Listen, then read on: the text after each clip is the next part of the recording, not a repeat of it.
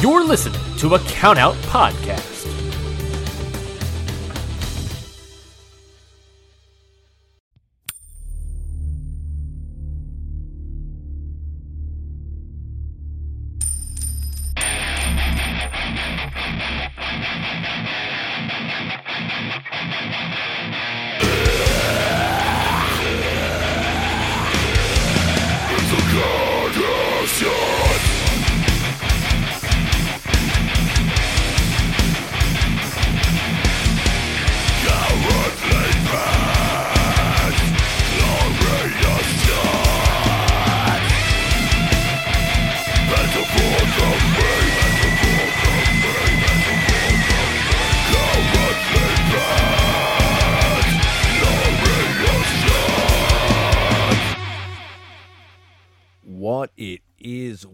What's up, and welcome everyone to another Okada Shorts short, short episode of G Wondering.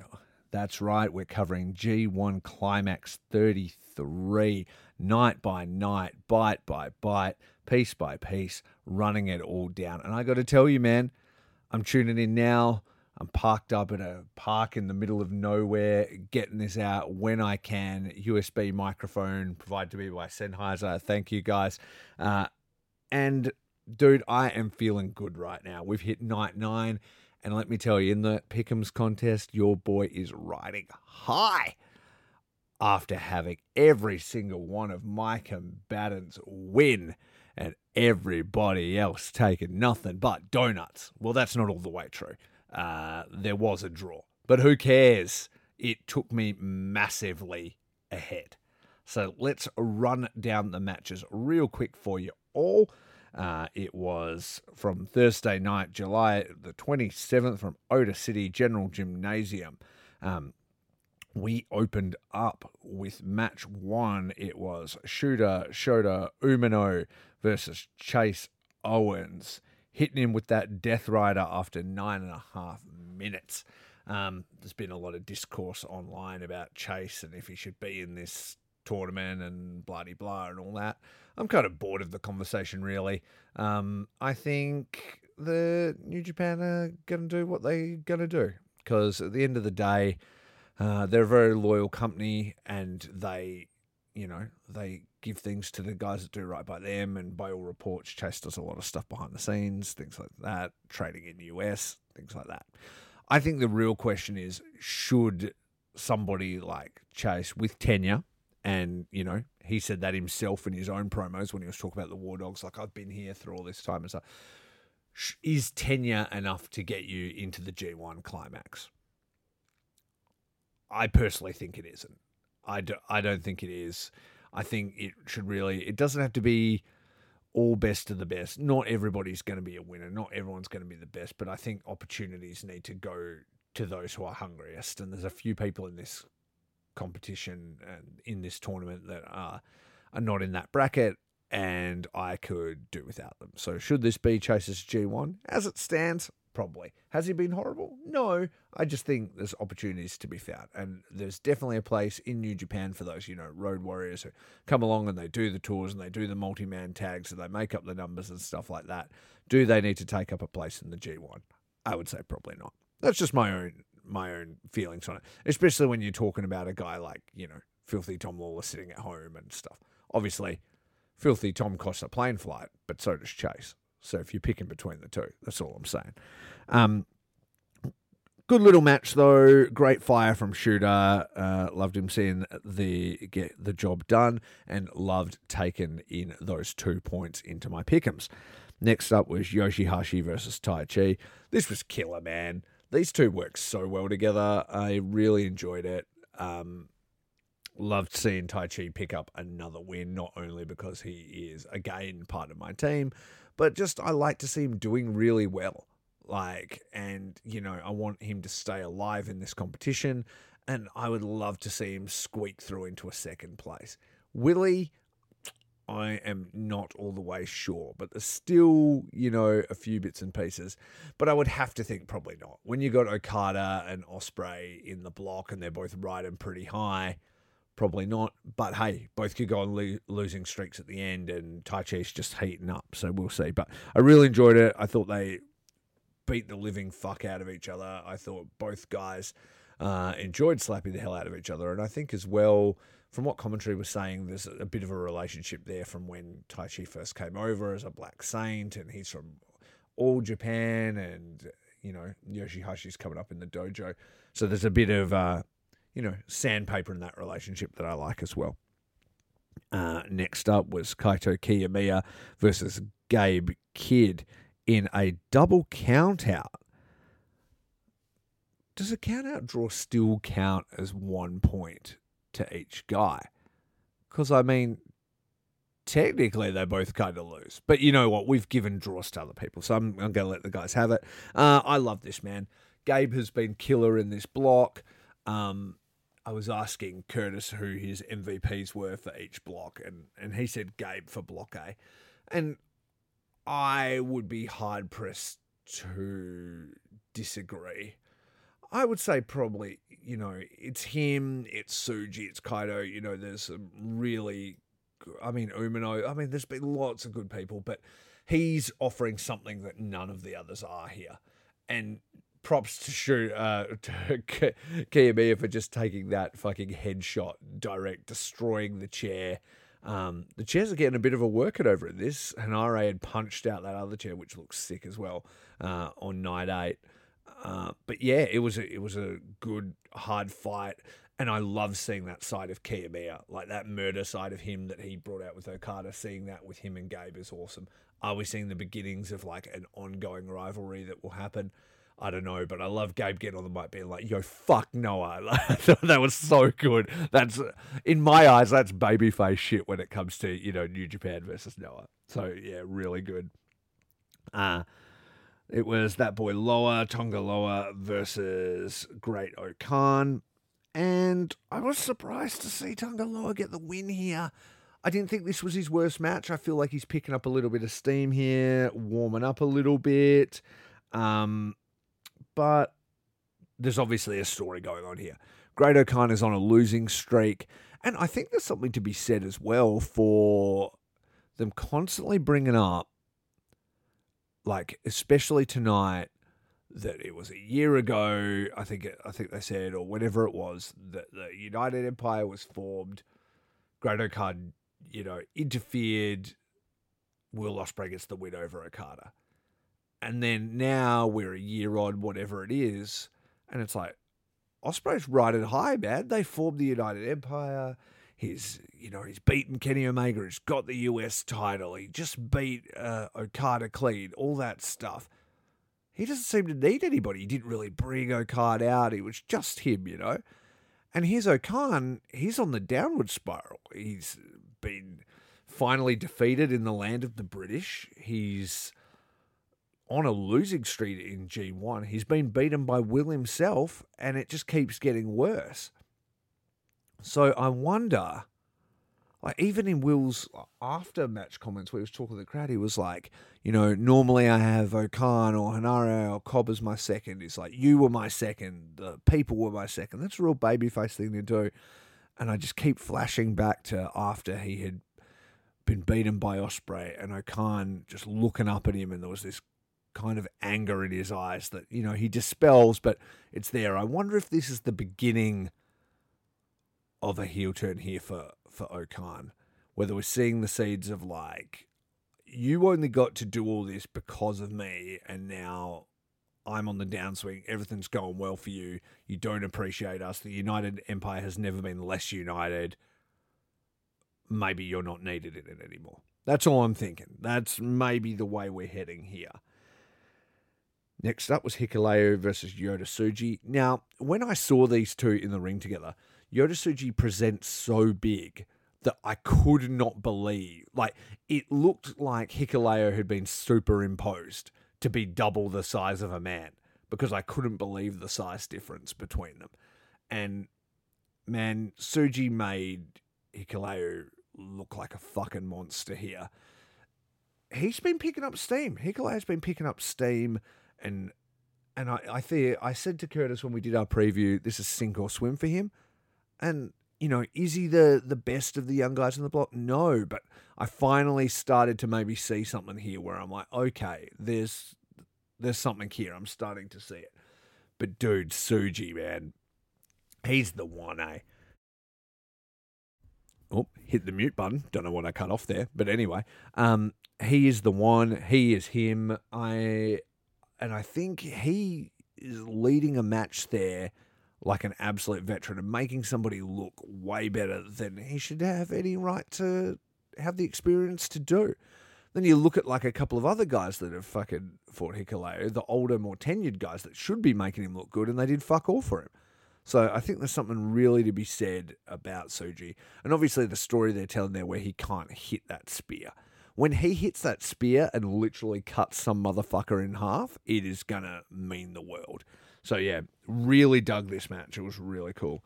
Um, next up was ELP versus Kenta.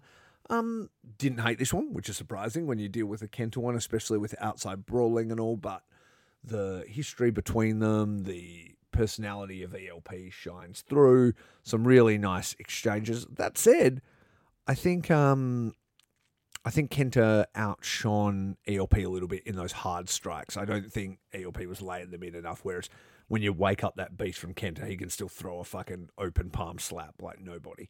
Uh, enjoyed like the the Selly from ELP, like the DDT through the table, just standing on his own fucking head, really. But love that he picked up the win.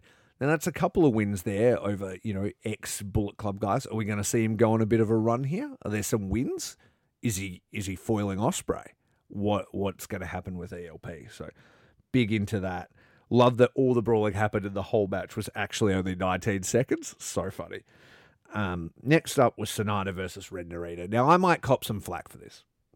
I've I've talked plenty of shit about Sanada and what I think about him and and all of those things. Rewind through everything I've ever said about him and you'll hear it. But mate, this match, like, and I know Narita has a lot of promise and all of those things. But these two are a fucking charisma void. Like together, it was like, where is the personality in this match? And yes, you're fighting hard and you're throwing some hits and you're pointing to your ear or whatever you're both doing. But really, who gives a fuck about either of you in this match? That's how I felt. I was like, yo, this should have been on like second you know, not first because then people would have gone home, but like second, uh, not semi main. Like it was fine, but I need more from my wrestling than just like we're hard hitting each other and doing holds. I, I felt like there's really very little to hold on to with either guy personality wise. I might be in the minority there. I might not be seeing something that other people are, but this ain't it for me. I did not care at all. Last up, was the eighth match. Everybody was talking about it. Uh, Okada versus Ospreay. 17 minutes and 21 seconds. Now they were saying Ospreay had said, I don't think I can beat Okada in 20 minutes. To me, I thought this time limit lent itself to Ospreay's strengths. Okada's best in the deep water. He's great in those big, long, epic encounters. Like, if you're going to get a win on Okada, you want to knock it out quick and fast. And this match was a closing sequence from the second it fucking started. It was really good, really hot, really heavy. This is the kind of match that if um somebody's like, "What is New Japan?" you could show them this and probably get them interested pretty quick because there's no fucking around. Some great reversals, some good, uh, good high spots, and you know the OsCutter to the apron and some great counters. I loved like the ripcord, hidden blade into the Stormbreaker and then into that very serious, like tie him up, leg around him, pin, locking him in place. I thought that was really cool. Um, that he wasn't fucking about. It wasn't like a cocky pin. He was like, I am beating this man right now. So that's how it's gone down. Ospreay's managed to vanquish both of his white whales, Kenny Omega and Osprey, in you know just over a calendar month and he's calling out Sonata. So can he get through into the finals? Can he win G1 finally? He's still got that red belt on him, which I feel like is a big wrinkle, but maybe he's taken it with him. Who knows? Um, but it, it might, at the end of the day, it felt like a very realistic, like this guy is now front runner in this competition. So no matter what, it achieved what they wanted to achieve. So yeah, I had a really good time with it. Um, let's run down the fucking the fucking stats here. Oh, by the way, whole so whole night was Shaw's with the exception of that Narita um Narita what's his name? The champion Sanada match. That's it.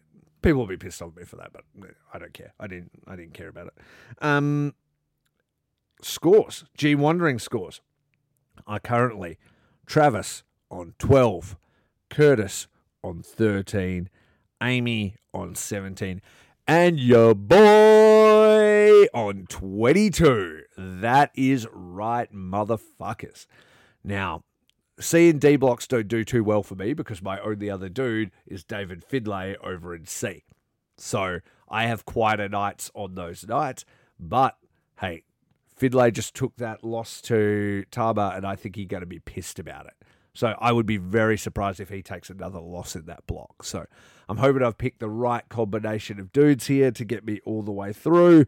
But with the rules of this current pickums, once you get through into the semis, you get a bonus plus two points um, to your win when you get into a uh, through a semi. Um, you get a bonus plus five points for getting to a final, and then a plus 10 for actually winning the G1. So, really, even if I'm massively ahead, I need to build up that huge lead because if whoever I've picked doesn't win, uh, then I may not win at all. And to be honest, I'm not all the way convinced that any of my guys will win the G1. I kind of went for a spread of guys that I thought would get the most wins, hoping for that strategy.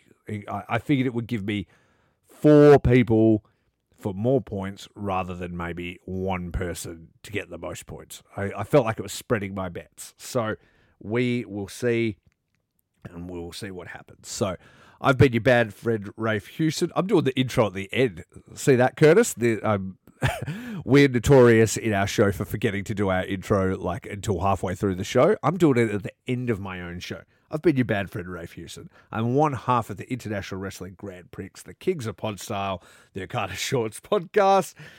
Thanks for tuning in. I hope you have had time. Use that hashtag, hashtag G Wandering, and let us know you're listening. Let us know that I'm not just speaking to the void, using my precious lunch break, not eating food, starving myself, watching this at all hours for no reason. Are you out there, world? Tell me. Tell me if you're there. Anybody. Otherwise, I'll shut this shit down. I swear to Christ. Uh, um, if you have enjoyed this, if you want to hear our sister shows, you can check out Curtis's dope show, Throw a Dice at Throw a Dice Pod. Listen to him vamping everything about war games, Warhammer, Horus Heresy, Marvel Crisis Protocol, Dungeons and Dragons, all the fun stuff he has there, painting stuff. He enjoys it. He mentioned he's painting up some kind of crew. Um, I have been getting a bit back into it since I met Curtis and things like that. So I've been painting some shit too. Not really sure why I haven't been asked to guest host Throw a Dice Pod sometime and tell you all about it, but I guess uh, doing so many episodes with your friend, he gets sick of you and doesn't want you to come on his other podcast. So that's really rude, but yeah, here we are. Uh, where if you have not had enough of my bullshit, you can check me out at Faces Feels Cast at Faces Feels Cast, Faces and Feels Pro Wrestling Podcast, where I interview wrestlers from all around the world. I my last one was with Aaron Henare, but I've got some really fun stuff coming up, as well as another very special legendary Japanese guest coming in the coming weeks. So make sure that is signed up to now so it will drop straight into your feed. And if you like our sister shows and you want to hear our sister shows Hot Friends, head over to Count Out Network at Count Out Network and you can listen to all the other podcasts over on the network. Your Dose of Death from my boy Lauren and Mike. Uh, you can hear Ring Post Radio from our dude Ryan, who was on our show to um, review the AEW New Japan crossover Forbidden Door show. Uh, and you can even subscribe to the Patreon, where Okada Shorts has Drop Your Shorts, our bonus show that we release every time we're not doing G Wandering every second of our lives. So you can check that out. And that's only $5 a month, as well as all the other extra content that comes from all the other shows. So you know what it is. Rate and subscribe, listen or die, keep it right, keep it tight, and most importantly, keep it what? Short.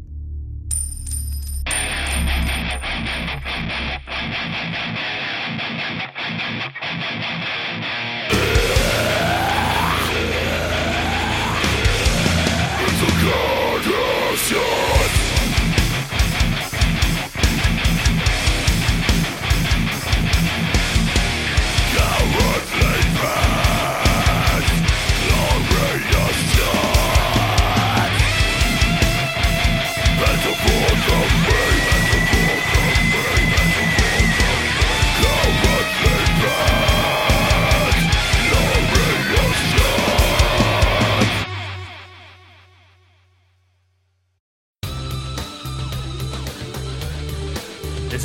a Count Out Podcast.